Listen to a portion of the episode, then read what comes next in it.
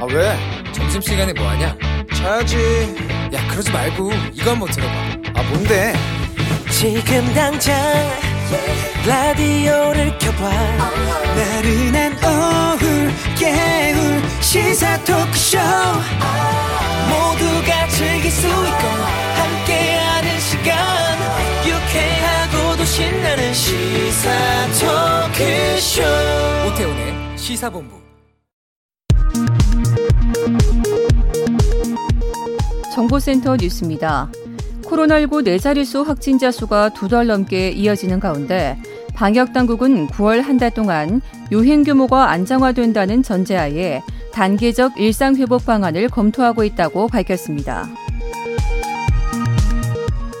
청와대는 최근 학교 폭력 피해자가 잇따라 극단적 선택을 한 사건에 대한 진상 규명을 요구하는 국민청원에 엄중히 대처하고 있으며 재발 방지를 위해 노력하겠다고 답했습니다. 유은혜 사회부총리 겸 교육부 장관이 최성해 전 동양대 총장에 대한 교육부 조사를 무마하려 했다는 유튜브 방송에 대해 교육부가 허위 사실이라며 수사를 의뢰하겠다고 밝혔습니다. 더불어민주당은 윤석열 전 검찰총장이 재임 시절 여권 인사들에 대한 고발을 사주했다는 의혹을 두고 윤 전 총장은 후보직에서 사퇴하고 즉각 수사를 받아야 한다고 총공세를 폈습니다. 국민의힘 윤석열 대선 경선 후보가 이준석 당대표와 만난 뒤 이른바 고발 사주 의혹은 여권의 정치 공작 프레임이라고 거듭 주장했습니다. 국민의힘 홍준표 대선 경선 후보가 고발 사주 의혹과 관련해 윤석열 후보도 자유로울 수 없다는 취지의 글을 올리며 공세를 이어갔습니다. 반면 같은 당 원희룡 대선 경선 후보는 사실관계 확인이 우선이라며 신중한 모습을 보였습니다. 지금까지 정보센터 뉴스 정원나였습니다.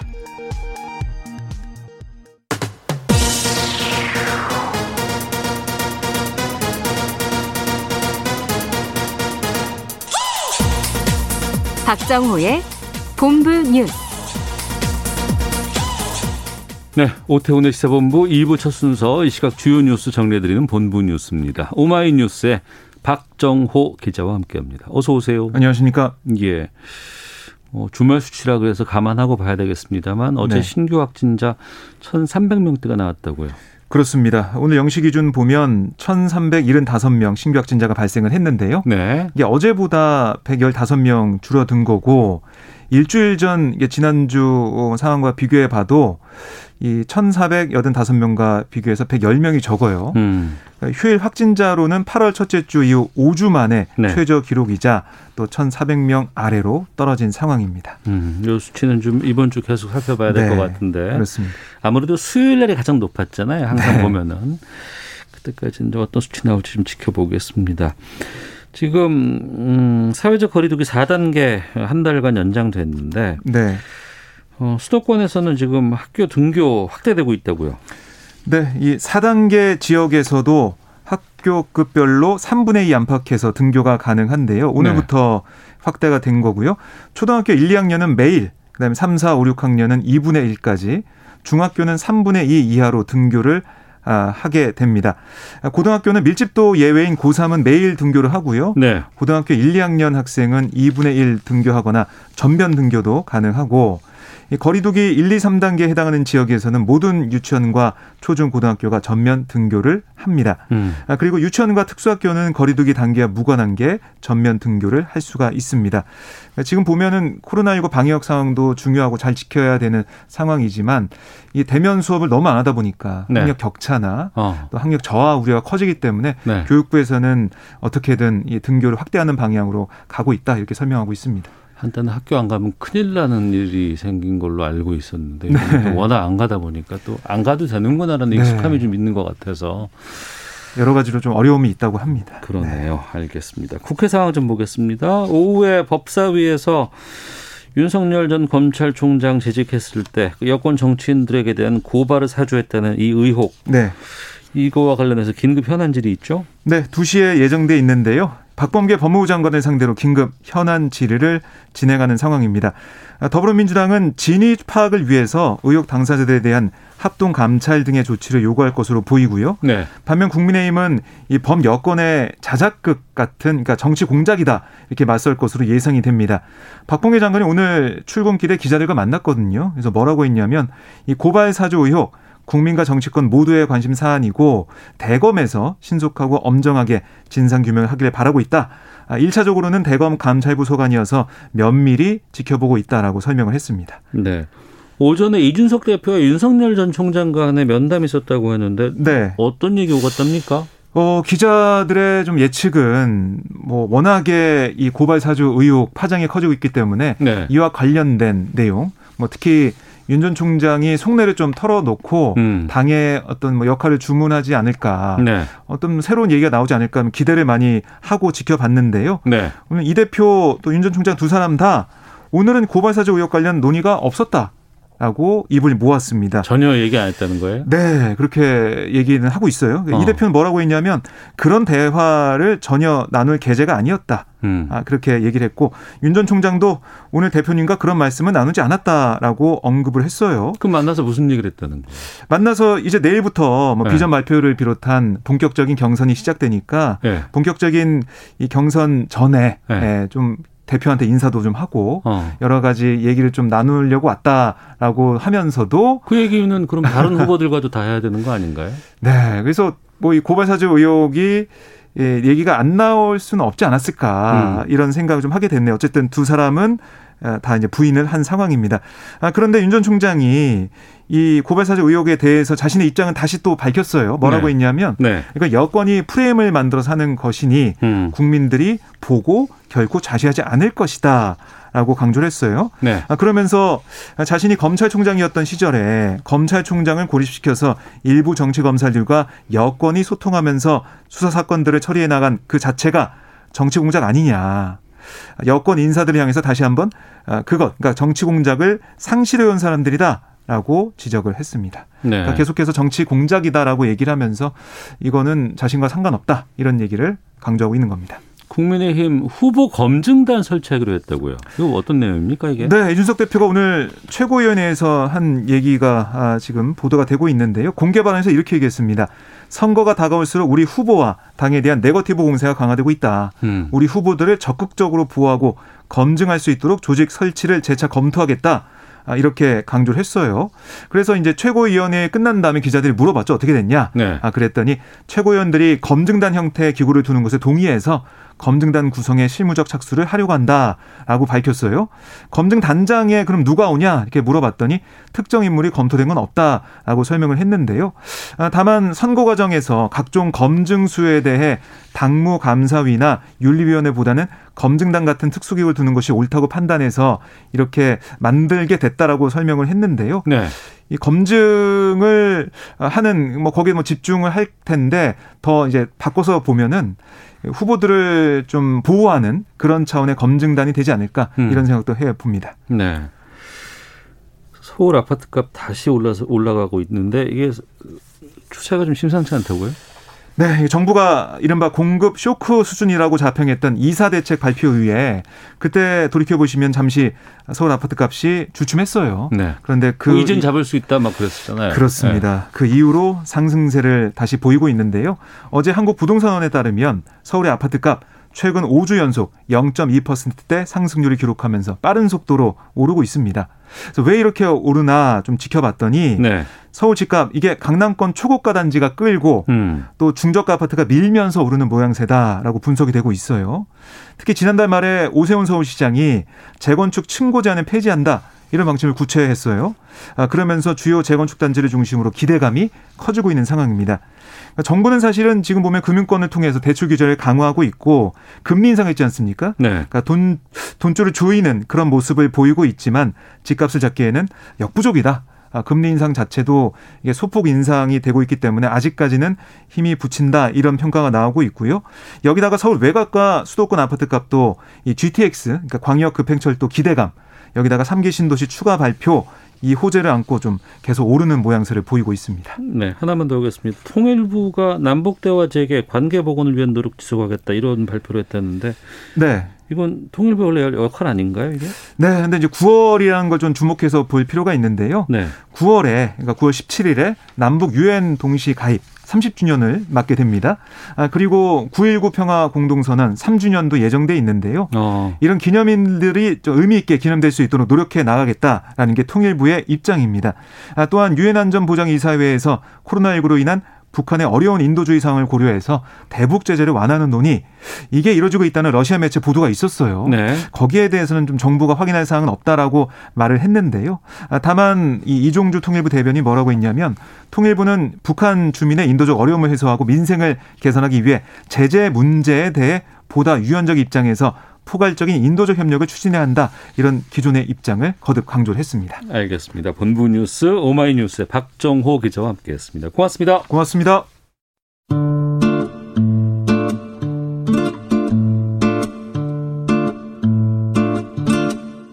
오태훈의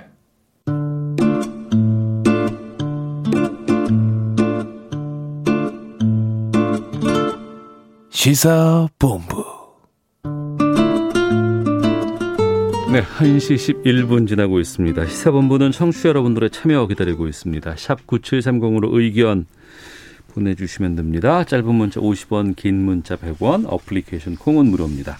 팟캐스트와 콩 KBS 홈페이지를 통해서 시사본부 다시 들으실 수 있고 콩 앱에서 어, 일라디오 채널 화면 하단에 보시면 캠코더 마크 있는데 이거 누르시면 영상으로 만나실 수 있고 유튜브를 통해서도 방송 모습 확인하실 수 있습니다.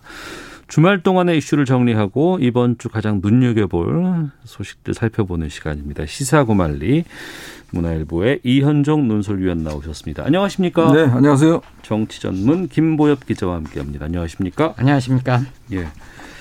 어우 주말 동안에 속보도 많고 굵직굵직한 뉴스들도 계속 좀 나오고 있고 네. 그래서 자주 좀 계속 이 뉴스를 보고는 있었는데 우선 먼저 지역 순회 경선 충청부터 민주당이 출발을 했습니다. 근데 이재명 지사가 과반을 훌쩍 넘었어요. 그렇죠. 예상했던 일이었는지 어떠, 어떻게 보셨어요? 이렇게까지 차이가 날지는 어머 그 예상을 못했는데요. 네. 어 아마 이 결과를 놓고 가장 놀란 사람은 이재명 후보라고 그래요. 아 본인이 더 본인이 본인이 가장 놀랐다고 예. 이야기를 할 정도로 예. 어, 이 정도로 정말 음, 격차가 커졌나 뭐 음. 이런 지금 어, 생각인데 일단은 이제 지금 권리당원들에서 이제 쏠림 현상이 굉장히 컸다 네. 그렇게 봅니다. 네. 왜냐하면 아무래도 이제 권리당원이라면 주로 이제 친문들이 그동안 많다라고 이제 우리가 생각해 왔는데 음. 그러니까 친문 후보들 같은 경우는 주로 이제 이낙연 후보 쪽에 그나마 그래도 좀 지지세가 있지 않을까 네. 또 특히 이재명 후보에 대한 이제 반감 이런 음. 것들이 좀 작용하지 않을까 뭐 이런 네. 예상을 했었는데 예. 뭐그 예상은 상당히 좀 빗나간 것 같아요. 아. 그럼 그만큼 현재 여권 권리당원이나 지지자들이 현재 상황을 좀 굉장히 엄중하게 보고 있다. 음. 왜냐하면 이제 정권의 연장 가능성이 이제 좀 떨어지는 상황에서 어, 일단 뭐 다른 뭐 여러 가지 도덕적 문제를 제껴두고 일단 이 본선에서 일단 경쟁력이 강한 후보, 본선에 이길 수 있는 후보, 그게 굉장히 좀 전, 전략적으로 저는 투표를 했다고 보는 것이거든요. 네. 그래서 아마 이 첫 번째 충청도 이 결과를 보- 놓고 보면 이게 이제 앞으로도 저는 아마 비슷한 결과가 나오지 않을까 싶어요. 음. 어, 왜냐하면 지금의 이 현상은 결국 이제 예를 들어서 뭐 당선이 어느 정도 가능하다. 여당에 누가 나와도.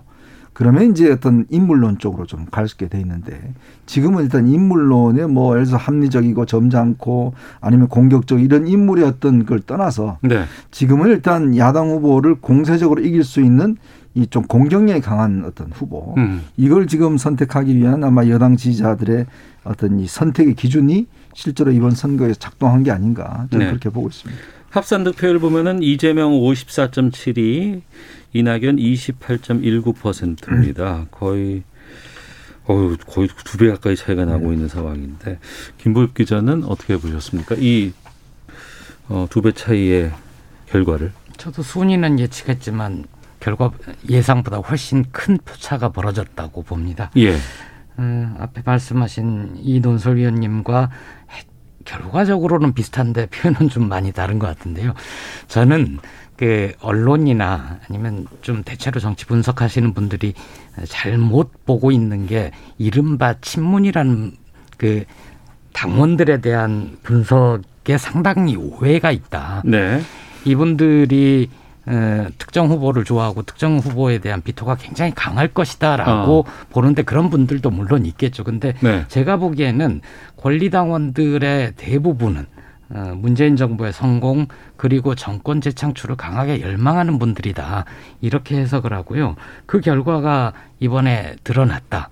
어, 저는 결과에 대해서 그럼에도 불구하고라는 표현을 쓰는데 이재명 후보가 어, 흠결이 많은 후보잖아요. 그건 사실인데 그럼에도 본선에 나가서 누가 확실하게 이길 것이냐. 음. 누가 문재인 정부의 성공적인 마무리 그리고 정권 재창출을 하는데 가장 유리한 후보이냐. 그런 점에서 이재명 후보를 선택했다고 봅니다. 네. 그럼 역으로 본다 그러면은 이낙연 후보의 이번 이 충청에서의 성적은 상당히 좀 초라해 보이기도 하거든요. 그렇죠. 네. 1년 전과 비교해 보면 너무나 차이가 커진 것인데 그럼 이낙연 후보 쪽의 패착은 뭘로 보이십니까? 일단 전체적으로 보면 이 코로나 코로나라는 상황 자체가 가지고 오는 현상도 있을 것 같아요. 네.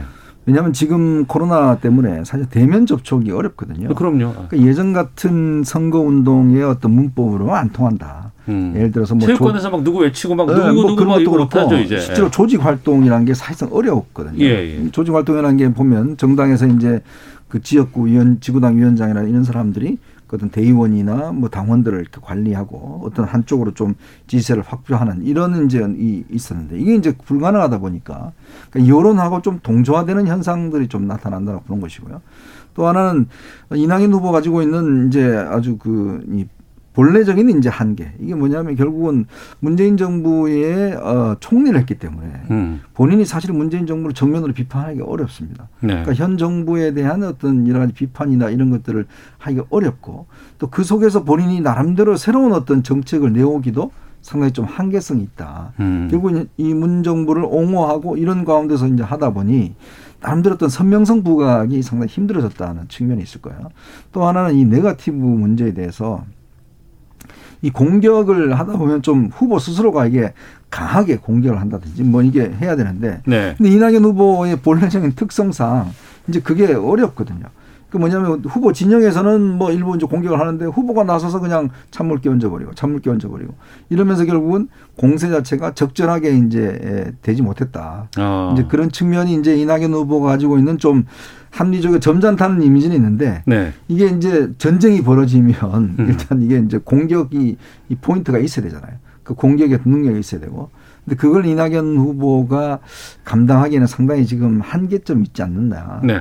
이제 그런 측면을 보면 좀 차별화 되기가 상당히 어려웠던 구조가 어, 되는 것 같아요. 음. 아마 그런 면에서 이낙연 후보가 이제 물론 뭐 200만 명 중에서 이제 7만 명밖에 안 했다고 이야기를 하지만 우리가 하나의 트렌드와 추세 이걸 보지 않습니까? 결국 충청이라는 지역이 어, 중원 쪽에 있는 어떤 이 중심적인 어떤 뭐 한마디로 중립적 지역 같고 또 역대 민주당 선거를 보면 항상 첫째 주에 이긴 후보가 끝까지 이긴 가능성이 굉장히 높거든요. 그러니까 당원들이 굉장히 전략적으로 움직인다는 거죠. 이 결과를 가지고 또 아마 영향을 미칠 겁니다. 이제 그렇게 된다고 본다면 단순히 200만 명 중에 7만 명으로 그치는 것은 아니지 않을까 어. 그렇게 봅니다. 대사론이 좀 무언가 좀 유력해 보인다 이런 말씀이신 것 같고요. 대세론이란 말을 쓸만하죠. 음.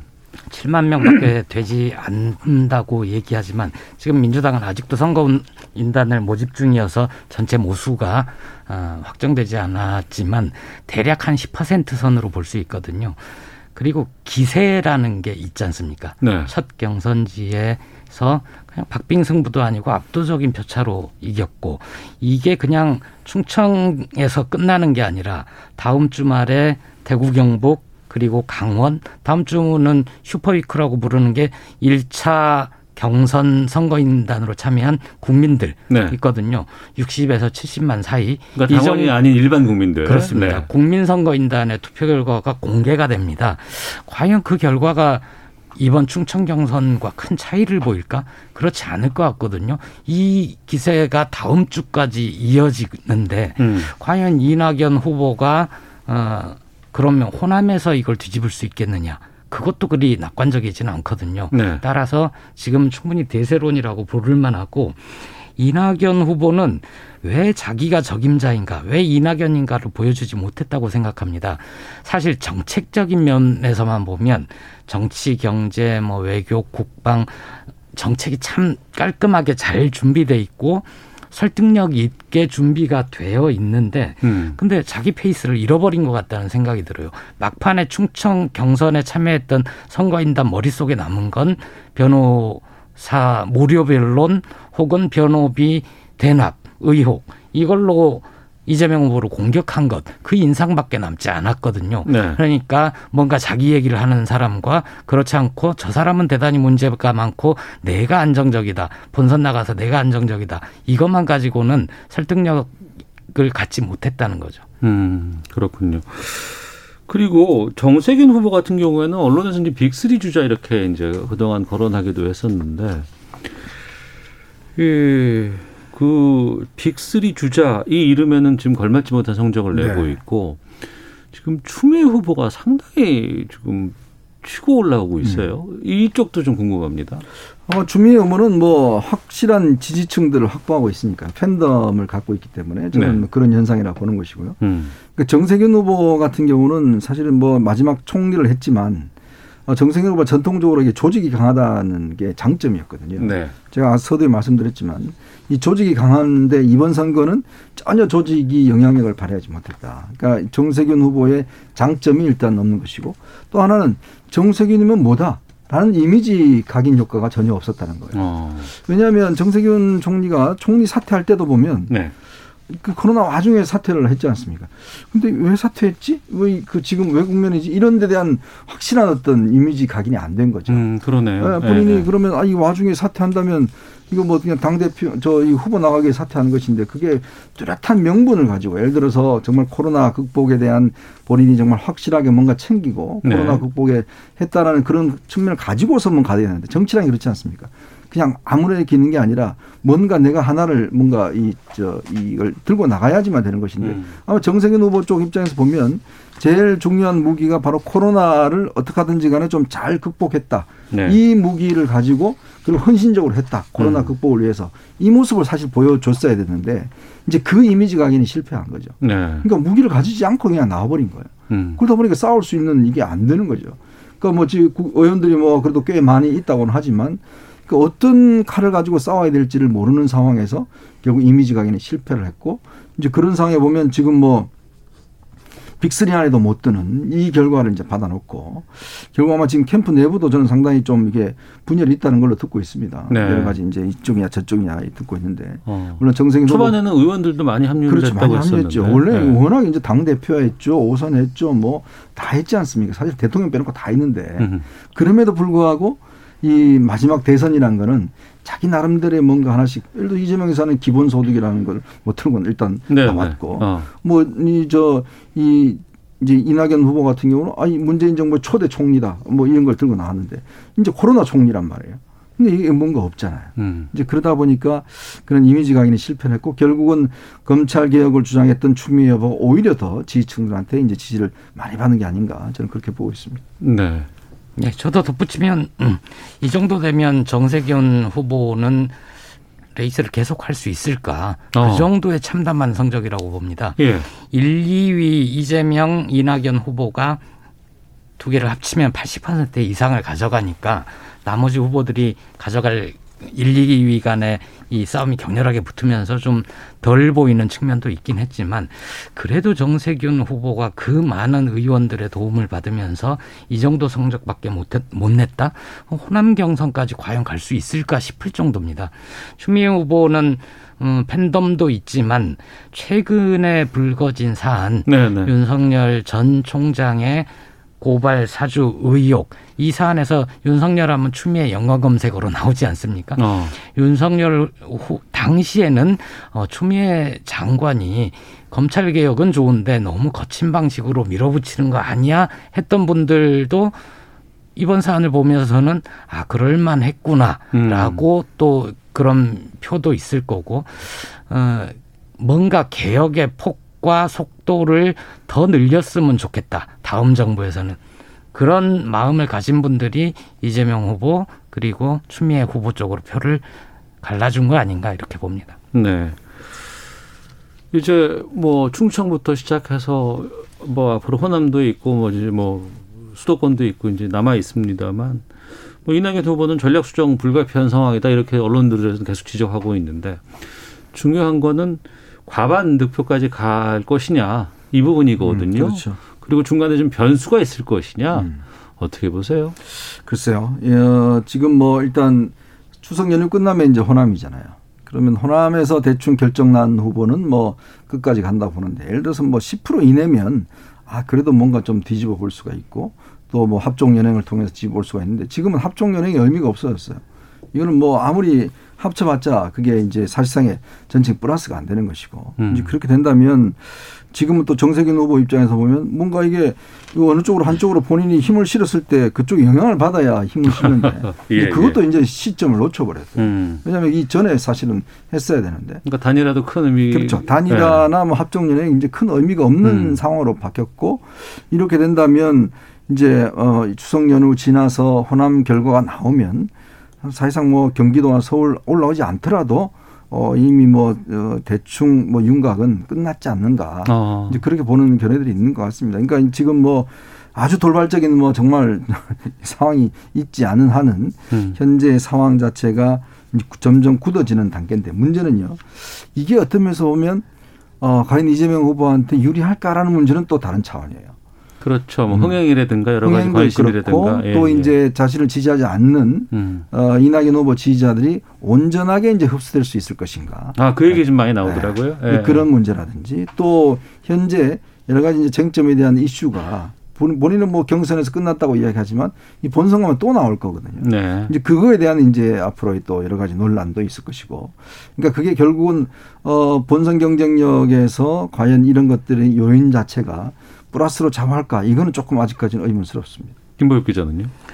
제가 보기에는 결선 투표를 갈 것이냐 아니면 나중에 이제 에, 원팀이 될 것이냐 이 얘기를 하기는 좀 이른 시점인 것 같습니다. 이제 음. 겨우 한 주가 지났고 그 판단할 수 있는 시점은 다음 주 1차 국민 경선 선거인단의 결과 그리고 호남 경선까지 가면 네. 아 이렇게 쭉 가겠구나 그렇지 않겠구나 좀 볼 수 있을 것 같고요. 또 5주나 남았기 때문에 어떤 변수가 튀어나올지 모르지 않습니까? 어. 그래서 거기에 대한 예측은 좀 음, 섣부르지 않나 싶습니다. 네. 하나만 더 본다 그러면 일부에서는 지금 2위 싸움도 지금 막 얘기를 한다 그러면서 지금 뭐 얘기도 나온다고 하는데 그럴 가능성도 있다고 보세요. 글쎄요. 그거 뭐이 싸움이라는 게 이제 어떤 면에서 보면 이제 한쪽으로 쏠림이 나타나면 음. 이제 실망한 층들이 쑥 빠지는 뭐 그런 효과거든요. 근데 그만큼 지금 뭐 저는 이낙연 후보가 아, 약하다 이렇게 보지는 않습니다. 네. 그건 아마 글쎄 뭐 추미애 후보가 어 이제 어떤 결집력 효과는 있겠지만 음. 이게 또 사실 이재명 후보한테 쪽으로 상당히 많이 갈 수 있는 거거든요. 네. 그렇기 때문에 다- 굳이 2위 싸움 아직까지는 좀 전망이 그렇게 좀 불투명한 것 같아요. 음. 동의하시고요. 예, 저도 어. 1, 2위가 워낙에 쏠- 쏠려 있어서 의미 있는 3위가 있었으면 그 안으로 경쟁이 뛰어들 수 있는데 음. 3위가 의미 있는 경쟁 3위가 없기 때문에 그렇게 보기에는 어려울 것 같습니다. 알겠습니다. 이 추석 지나고 그리고 이제 보면은 언제가 발표 날이죠? 10, 10월? 10월 5일, 5일이 원래 이제 최종- 경선이고 그리고 거기서 만약에 과반을 넘지 못하면은 이제 10월 11일 날 예. 네. 그때 발표가 되는데 현재로서는 아 그런 시간이군요. 알겠습니다. 이제 한 달 정도 남은 상황입니다. 자 시사구말리 문화일보 이현정 논설위원 김보엽 기자와 함께 말씀 나누고 있는데요. 기상청 연결하고 교통정보 확인하고 돌아와서 이번에는 국민의힘 상황 쪽으로 좀 가보도록 하겠습니다. 날씨와 미세먼지 정보 윤지수 씨가 전해주십니다. 네, 지금 날이 흐린 가운데 바람이 불면서 비가 내리는 곳이 많습니다. 지금은 비교적 약하게 비가 내리는 곳이 있는데요. 충청도, 전라남북도, 경상남도 서부 지역이고요. 밤이 되면 더욱 전국 대부분 지역으로 확대되면서 빗줄기도 좀 더 강해질 것으로 보입니다. 중국 산동반도 부근 쪽에서 다가오는 저기압이 서해 중부 해상까지 위치하겠고 내일은 서해상에서 동쪽으로 이동하면서 우리나라에 영향을 미칠 것으로 예상이 됩니다. 따라서 오늘과 내일 사이 충청북도 지역을 제외한 중부지방과 전라남도 해안, 제주도, 서해 5도, 울릉도 독도는 30에서 80mm나 되는 다소 많은 비가 내리겠고 그 밖에 대부분 지역은 10에서 60, 경상북도 남부 또 경남권 지역은 5에서 30mm 정도의 비를 내다보고 있습니다. 이번에 내리는 비는 내일 낮에 남부지방부터 점차 그쳐갈 것으로 보이지만 수도권 지역과 전라북도는 수요일 아침까지, 강원도와 충청북도, 경상권에서는 수요일 낮까지 이어지면서 수요일에는 빗줄기가 조금 약해질 것으로 예상이 됩니다. 바람도 동반되겠습니다. 오늘 밤 우리나라 서해안 지방을 중심으로 강풍특보가 내려질 만큼 강한 바람이 예상되고요. 순간 풍속 시속 70km에 달하는 강풍이 예상되는 만큼 주변을 철저히 단속하시는 것이 좋겠습니다. 오늘은 낮 최고 기온 서울, 제주 27도, 부산 지역은 26도 등으로 어제와 비슷하거나 조금 낮은 22도에서 27도 사이가 되겠습니다. 미세먼지 상황은 아주 좋습니다. 전국적으로 미세먼지 좋은 단계고요. 서울의 경우 초미세먼지는 1세제곱미터당 6마이크로그램, 미세먼지도 18마이크로그램으로 대기 확산이 원활하고 비가 내리기 때문에 좋은 단계를 보이고 있습니다. 오존 역시 보통 단계로 나쁘지 않겠습니다. 지금 서울 기온은 26.2도입니다. 다음은 이 시각 교통 상황 알아보겠습니다. KBS 교통정보센터의 김한나 씨입니다. 네, 지금 교통량은 많이 줄었지만 작업 때문에 밀리는 곳들이 있습니다. 먼저 서해안 고속도로 서울 방면으로 서해대교 부근 3차로에서 작업을 하고 있는데요. 이 여파를 받아서 송악 나들목 부근에서 5km 정체되고 있고 이후로 일찍에서 금천까지도 속도 떨어집니다. 경부고속도로 부산 쪽으로는 서울 요금소 부근 5차로에서 가드레일 보수 작업을 하고 있습니다. 2km 정체되고 있고요. 중부 내륙고속도로는 양방면으로 작업을 하고 있는데 양평 쪽으로는 진남터널 2차로에서 작업 작업을 하고 있어서 4km 더디게 지나고 있습니다. 반대 창원 쪽은 북상주 부근에서 작업 여파 받고 있습니다. 마지막으로 강릉 쪽으로 영동고속도로는 새말나들목 부근에서 3km 작업 여파고요. 반대 인천 쪽은 진부 부근 1차로를 막고 노면 보수 작업을 하고 있어서 진부나들목 부근에서 정체되고 있습니다. KBS 교통정보센터에서 김한나였습니다.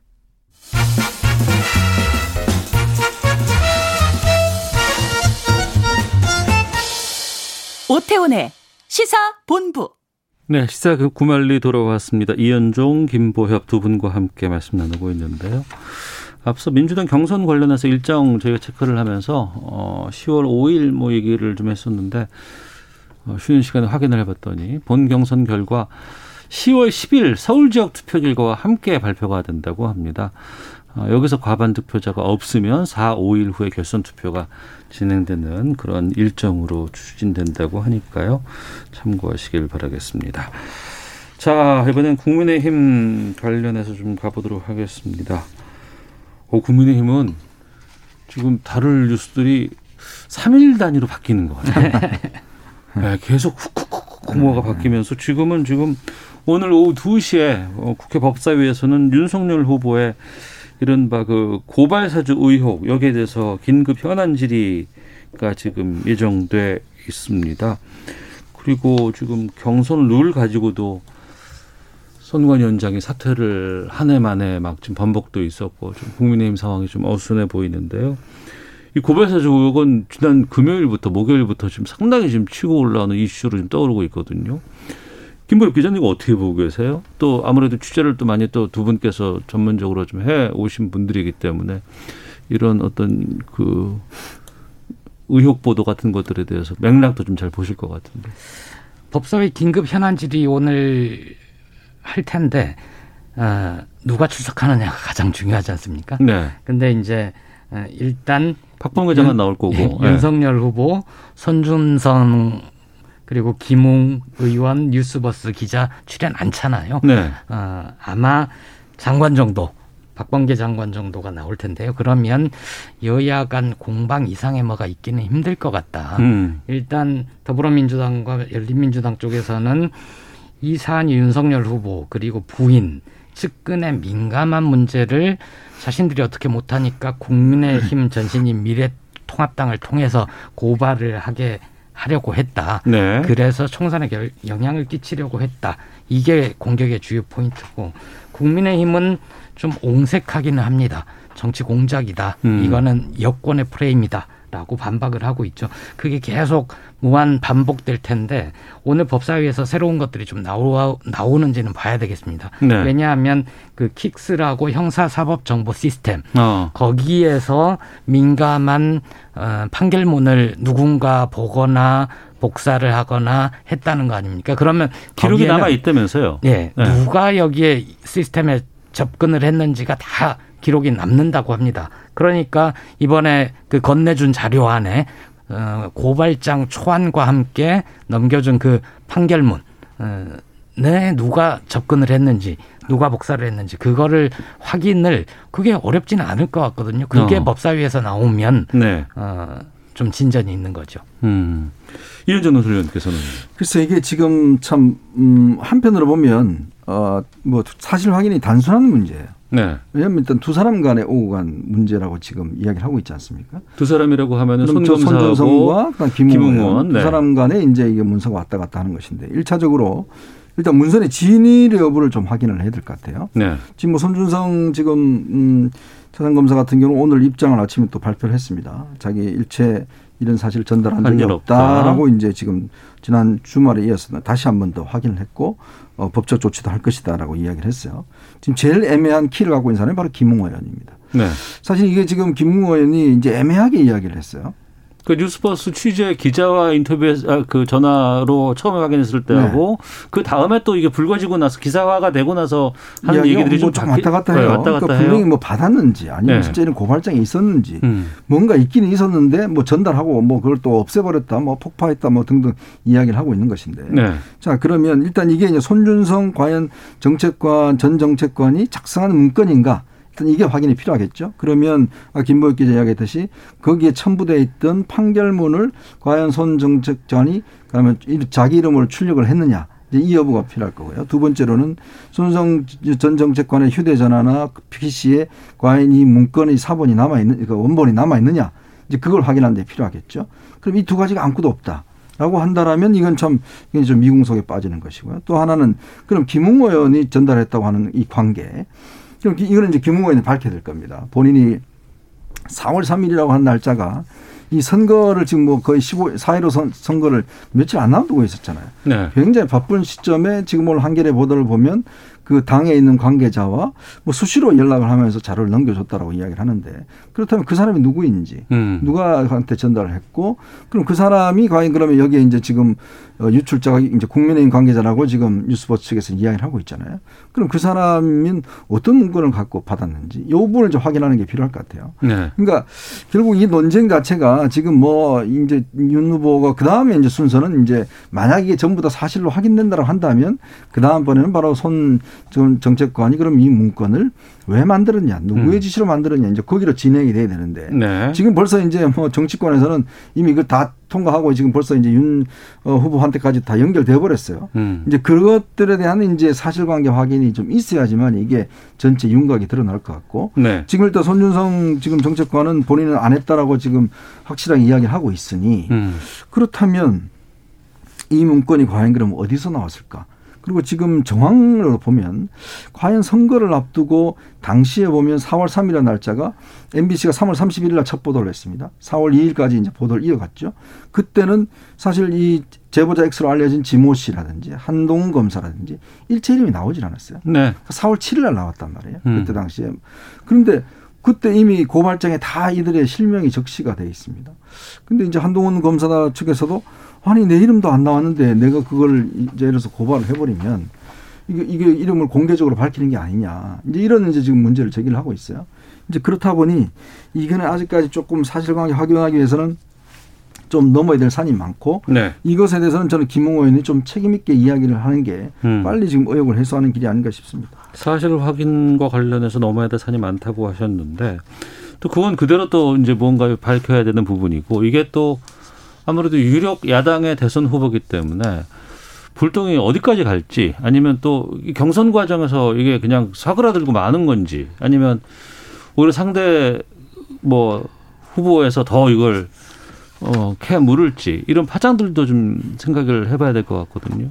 어떤 쪽으로 갈까요, 이게? 저는 이 사안이 이전에 윤석열 후보와 관련해서 나왔던 엑스파일과는 네. 비교할 수 없을 정도로 폭발력이 큰 사안이라고 봅니다. 음. 왜냐하면 윤 후보나 국민의힘 일부 쪽에서는 이게 여권의 정치 공작이라고 얘기하지만 네. 참 설득력이 없는 게 일단 김웅 의원이 관련이 돼 있단 말입니다. 당시에 음. 후보자 신분이라고는 하나 네. 김웅 국민의힘 의원이 관련이 돼 있는데 그분까지 포함시켜서 공작에 설계를 할 할수 있는 세력이나 사람이 누가 있겠습니까? 어. 저는 그거는 좀 말이 안 된다고 보고 네. 어, 정치 오래 한 분들은 아마 딱 사안을 보면 이게 어디까지 갈 것이고 뭐 밝혀진 사안 밝혀져야 될 사안이 많고 윤 후보까지 가기에는 너무 이른 것 같고 그렇기는 하겠지만 대략 이 사안이 어느 정도 번질 사안인 것까지는 견적을 볼 겁니다. 계산을 미리 해볼 텐데 네. 자칫 잘못하면 국민의힘 후보로 선출을 해놓은 뒤에 음. 고위공직자 범죄수사처에 본격 수사 대상에 오르거나 아니면 소환돼서 조사를 받거나 이렇게 될 경우에 과연 선거를 제대로 치를 수 있을 것인가 이런 물음표를 찍는 사람들이 굉장히 늘어날 거다. 아 거기까지? 예, 윤석열 후보 지지율이 이미 상당히 지난 3, 4월과 비교를 해도 많이 빠졌고 어, 또 경쟁 상태인 홍준표 후보가 치고 올라오고 이러면서 지금 단독 선두 자리가 흔들리고 있는 거 아닙니까? 네. 더욱 더 흔들릴 가능성이 크다 이렇게 봅니다. 음, 알겠습니다. 하나만 더. 그 역선택 방지 조항 도입 여부 관련해서 정홍원 위원장 사퇴하고 번복하고 이것도 좀 계속해서 회자가 되고 있는데 네.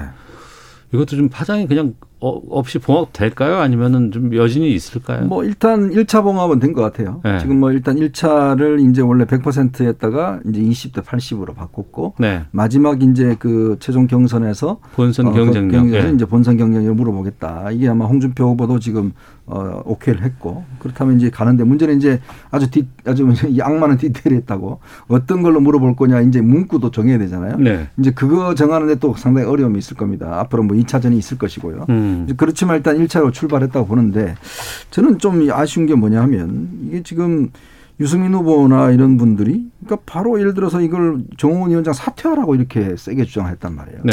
근데 과연 이게 지금 맞는 이야기인가 싶어요. 왜냐하면 어.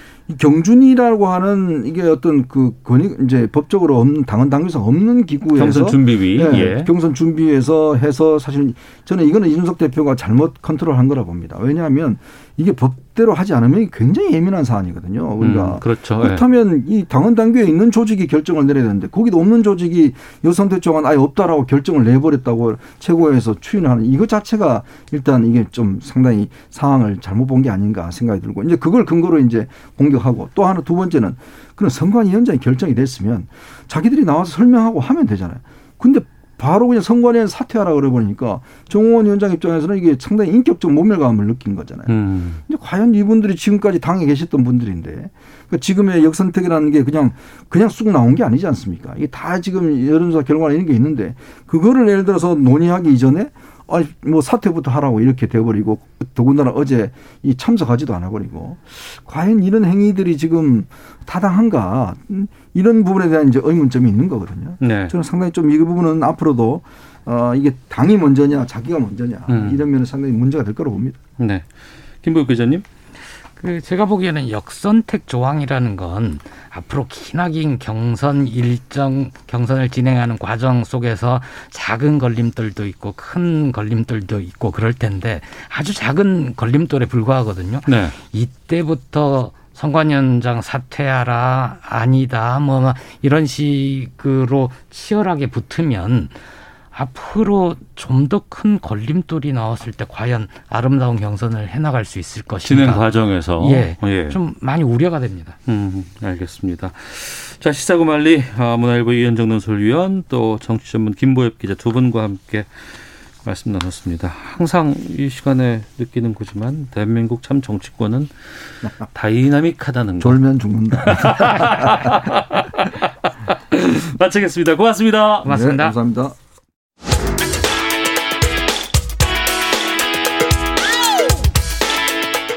오태훈의 시사본부는 여러분의 소중한 의견을 기다립니다. 짧은 문자 50원, 긴 문자 100원의 정보 이용료가 되는 샵 9730, 우물정 9730번으로 문자 보내주십시오. KBS 라디오 앱 콩은 무료입니다. KBS 라디오 오태훈의 시사본부. 지금 여러분은 대한민국 라디오 유일의 점심 시사 프로그램을 듣고 계십니다. 네, 전 세계 지구촌에서 벌어지는 생생한 국제 뉴스를 살펴드립니다. 국제 뉴스 속가 듣기. 아, 문희정 국제뉴스 평론가와 함께합니다. 어서 오세요. 네, 안녕하세요. 요즘 포털 사이트라든가 아니면 커뮤니티 같은데 중국이 지금 이러고 있어요라는 것들이 정리된 사진 파일이나 이런 것들이 많이 돌아다니더라고요. 네, 보셨어요. 예, 봤어요. 네. 근데 어, 그래도 중국이 이 정도는 아닌데 내가 생각했었는데 도대체 네. 뭐가 어떻게 벌어지는 거? 우리나라 7, 80년대 그때로 막 돌아가는 것 같은데요? 네, 맞습니다. 그래서 사실은 한때는 G2로 중국이 엄청나게 부상을 했고 패권이 네. 미국에서 중국으로 넘어갈 것이다 라는 얘기까지 나왔던 나라치고는 음. 퇴보를 해도 너무 이상하게 퇴보를 한다라는 얘기가 나오고 있죠. 규제가 많아졌다면서요? 맞습니다. 지난 5월로 일단 거슬러 올라가서 이야기가 시작이 되는데요. 중국 당국이 출산율 저하를 이유로 세 자녀 자녀 허용 정책을 발표한 데 이어서 자녀를 많이 낳는 부모에게 부과하던 벌금 형 세금인 사회부양비를 없애면서 이 사실상 산하 제한을 완전히 폐지를 했습니다. 네. 그런데 중국인들이 굉장히 좋아할 거라고 생각을 했는데 음. 아, 이 자녀 키우는 비용이 중국도 우리나라 못지않게 비싼 거죠. 부담이 네. 크니까 아, 음. 아 너무 높으니까 자녀 못 낳겠다라고 회의적인 반응이 나옵니다. 그러니까 갑자기 지난 7월에 네. 모든 사교육을 금지시키면서 자 교육비 부담 줄여줬으니까 아이를 낳으라고 얘기를 하는 겁니다. 과외 업소였다. 이건 우리가 예전에 한번 경험한 적이 있었잖아요. 네. 네. 자, 그리고 지난달 3일에는 신화통신이 발행하는 경제지인 경제참고보가 네. 청소년의 온라인 게임 중독을 정신적 아편으로 지적하면서 이 당국의 강력한 규제를 주장을 합니다. 음. 그러자 지난달 30일 18세 미만은 금요일부터 일요일 저녁 8시부터 9시까지 1시간만 게임을 할 수 있다는 규제안이 발표가 됩니다. 네. 그리고 학교 시험 금지 조치도 발표해서 과도한 숙제를 내거나 등 수를 매기고 우등반을 구성하는 것조차 금지를 시켰습니다. 학교 시험 없 없앴어요? 네, 금지시켰습니다. 그래요? 네. 어떻게? 아 이럴 수도 있어요 정말? 아니 왜냐하면은 네. 사교육이 횡행하는 이유가 네. 이 성적에 목을 매는 예, 아. 아이들의 아. 환경을 이제 탓하기 위해서 그걸 그럼 바꿔주겠다. 네. 그러니까 사교육 필요 없도록 해주겠다라고 얘기를 한 거예요. 그러면서 어. 상하이시에서는 초등학교 영어 시험이 금지가 되고요. 네, 이건 뭐 이해할 수 있어요. 네, 네. 네. 초등학교부터 대학원까지 모든 교재에 시진핑 사상을 넣기로 했습니다. 어. 요거 약간 이상하죠. 예. 예. 자, 요걸 기억해 두시고요. 자, 이런 움직임이 고액의 출연료와 탈세, 거대한 팬덤 문화를 지적하면서 연예계에 대한 규제로까지 확산이 됩니다. 음. 그리고 중국 국유 기업들이 이 최근 틱톡 등을 운영하는 바이트댄스와 웨이보, 디디추싱 등 주요 기술 기업의 지분 인수에 나서고 있다. 이런 얘기들이 나오고 있습니다. 네. 중국의 산업이 갑작스럽게 확대가 되고 또 그렇기 때문에 정말 갑자기 뜯어보는 사람들도 많아지고 빈익빈 부익부가 늘어나고 이런 부분들은 문제가 있다는 얘기는 알고는 있었는데 근데 이거를 막겠다고 정책을 발표하는 건 이해가 돼요. 근데 중국 정부 네. 정부의 힘이 너무 과하고 너무 막무가내가 거 아닌가 싶은 생각이 들기도 하는데. 그게 이제 우리 입장에서 중국을 바라보면 그런데 네. 중국은 여러분이 항상 잊고 계시겠지만 공산당 일당 독재 체제입니다. 예. 네. 자, 이 중국 정부 이상 움직임이 포착되기 시작한 것은 지난해 10월 이 마윈 알리바바 창업자가 중국 정부를 공개 비판하거든요. 네. 그 이후부터 갑자기 중국 빅테크 기업들을 압박을 하는 데서 본격화됩니다. 여기에는 뭐 대표적으로 텐센트 그리고 알리바바 그룹을 비롯해서 최대 음식 배달 업체인 메이퇀 등이 포함이 됐는데요. 네. 이제 특히 중국판 우버로 불리는 차량 공유 업 업체인 그 규모 1위인 디디추싱 지난 음. 6월에 뉴욕 증권거래소에 상장했잖아요. 네, 네, 맞습니다. 네. 그런데 갑자기 중국 국가인터넷정보협회와 공안부, 국가안전부 등 7개 국가기관이 디디추싱에 대한 인터넷 안보 심사에 착수를 하고 중국 내 음. 앱스토어에서 이 회사 앱을 퇴출시키는 등 전방위적인 규제를 가합니다. 자, 중국 당국이 그럼 왜 이렇게 사정의 칼날을 휘두르느냐? 네. 처음에는 독점적인 지위와 이로 인한 부당 경쟁 관행을 뿌리 뽑기 위한 거다. 어, 어 이좀 뭐 어느 정도 납득이 됩니다. 그런데 최근에는 미국 증시 상장에 따른 데이터 안보 문제 그리고 노동자 처우, 게임 중독 등의 이유까지 거론을 합니다. 그러니까 굉장히 코에 걸면 코걸이, 귀에 걸면 귀걸이라고 이유는 붙이기 나름이죠. 하지만 가장 큰 이유는 이 날이 갈수록 심각해지는 빈부격차로 인한 중국인들의 불만을 해소하기 위해서 성장보다는 사회적 분배에 방점을 찍은 거라고 얘기가 나오고 있는데요. 음. 실제적으로 이 중국 공산당은 지난달 17일 시진핑 주석이 주재한 제10차 중앙재경위원회 회의에서 너무 높은 소득을 합리적으로 조절하고 고소득층과 기업이 사회에 더 많은 보답을 하도록 해야 한다면서 공동 부유의 목표를 제시를 하게 됩니다. 공동 부유라는 게 무슨 뜻인 거예요? 이게 그러니까 구체적으로? 그러니까 단어 뜻 그대로 다 함께 잘 살자. 음. 네. 그러니까 많은 전문가들은 시진핑 주석이 전체 파이를 키우는 성장 우선주의의 덩샤오핑의 선부론에서 분배와 균형을 중시하는 마오쩌둥의 공부론으로 방향을 선회한 것이다. 이런 분석을 내놓고 있거든요. 특히 최근의 산업 같은 경우에는 좀 독점적인 것이라든가 이런 독과점 문제가 상당히 좀 많이 불거지는 건 사실이거든요. 맞습니다. 네. 예. 그러니까 집권 초기에 시주석이 전면적 샤오캉 사회라고 해서 모든 국민이 편안하고 풍족한 생활을 누리는 사회를 중국 공산당 창당 100주년이 되는 2021년까지 달성하겠다고 공언을 했습니다. 네. 그리고 올해 시 주석은 탈빈곤과 전면적 사육황 사회가 달성됐다 이렇게 음. 선언을 합니다. 그러면서 그 다음 목표를 제시를 하는데 각종 이익 단체에 맞서서 인민들의 이익을 수호할 것이라면서 공동 부유를 핵심 목표로 제시를 한 거예요. 네. 그러니까 결국 앞서서 말씀하신 것처럼 이 성장이 우선시 되는 시간 동안 양극화라든지 빈부격차 문제가 심각해지니까 음. 이걸 분배로 해결하겠다라면서 네. 전방위적인 규제를 시행을 한 건데요. 동시에 중국 공산당과 국무원은 지난 11일 신화통신을 통해서 법치 정부 건설 시행 강요를 발표하면서 각급 당위원회의 정부와 정, 당 위원회와 정부의 시 주석의 사상을 철저히 연구하고 이해하라고 주문을 했습니다. 음. 자, 앞서서 상하이시에서 교재에 시진핑 사상을 다 넣었다고 했죠. 자, 이제는 더 나아가서 시 주석의 사상을 철저히 연구하고 이해하라고 지방 정부에 하달을 했습니다. 네. 다 함께 잘 살자고서 무언가 더 어, 얘기하고 강요하고 무언가 조치를 강하게 취할 수는 있을 것 같은데. 네. 어, 우리가 이전에 이런 거 많이 봐왔거든요. 근데 이게 결국 나 뒤에 가서 또, 또 다른 권력으로 또 이게 문제가 또 야기되고 하는데 그런 우려는 없을까요? 네. 그러니까 이게 사실 이상하다 공동 부유 다 함께 잘 살자고 했는데 이게 정말 잘 살기 위한 과정 맞아라는 의구심이 들잖아요. 그래서 사실은 아무래도 이제 이 부분에 의심을 품는 많은 얘기들이 있다 보니까 실제로 중국 정부의 속내가 무엇인지를 좀 살펴볼 필요가 있습니다. 음, 짧게 그러니까, 좀 해주시고요. 네. 예. 그 지난 수십 년간 개혁 개방 분위기 속에서 사실은 많은 부를 축적한 소수의 사람이 생겼고 음. 그리고 이로 인해서 마치 나머지 인민들이 다 가난해졌다라는 전형적인 공산당의 포퓰리즘적인 선동이거든요. 그래서 이 많은 인민들의 분노와 불만을 특정 계층을 향하도록 정조준하고 있는 것이 아니냐. 아. 그리고 그 이면에는 시진핑이 장기 집권을 위해서 서민과 중산층의 민심을 확보하려는 검은 속내가 있다. 이런 얘기가 나오고 있는 거죠. 네.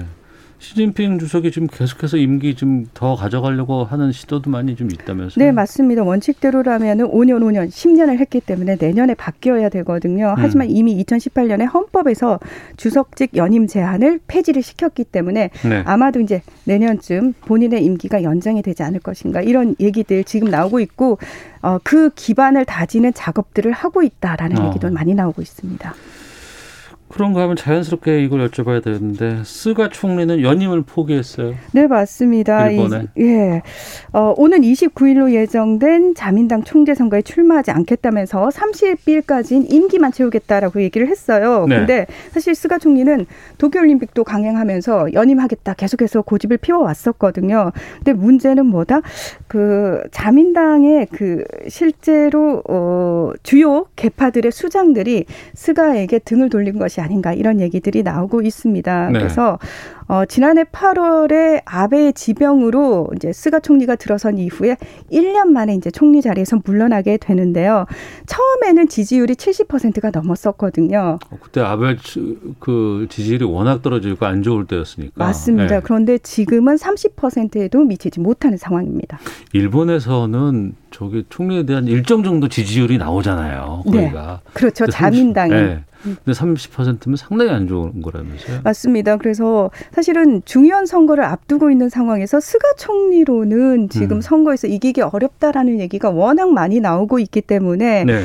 아무래도 선거를 좀 우선시해서 좀 선거에 얼굴로 내세울 만한 인물들을 총재 자리에 앉혀야 된다. 아. 이 얘기가 지금 나오고 있는 거죠. 예. 그러면은 후임으로는 어떤 인물들이 거론되고 있습니까? 지금 일단 가장 여론조사에서도 높은 지지율을 차지하고 있는 사람이 고노다로 행정개혁 담당상이고요.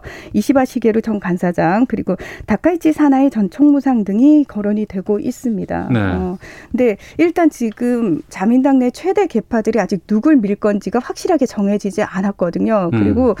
어, 젊은 국회의원들 같은 경우에는 이제 더 이상 파벌의 뜻에 따르지 않겠다라는 얘기도 나오고 있고 나를 스, 선거에서 이기게 해줄 수 있는 총리면 나는 밀겠다라는 얘기도 나오고 있기 때문에 네. 파벌에 영향을 미칠지 또는 여론이 조금 더 많은 영향을 미칠지 두고 봐야 되는 부분이 있고요. 음. 예. 그래서 사실은 어느 쪽이 총리가 되느냐에 따라서 한일 관계에도 굉장히 영향을 미치겠지만 중요한 거는 지금 나와 있는 후보들이 거의 대부분 극우 쪽이어서 네. 예 여전히 한일 관계가 조금 어렵지 않겠느냐 이런 얘기도 나오고 있습니다. 어, 그동안 극우 정치인들 때문에 우리가 많이 힘들었는데 아직도 극우가 많이 남아 있나 봐요. 지금은 강세죠. 어. 네, 아직까지는 강세입니다. 고노다로 당시 외무상도 우리 강경화 장관 만나가지고 막 한참 막 얘기하고 막 그랬었잖아요. 굉장히 극우적인데요. 네.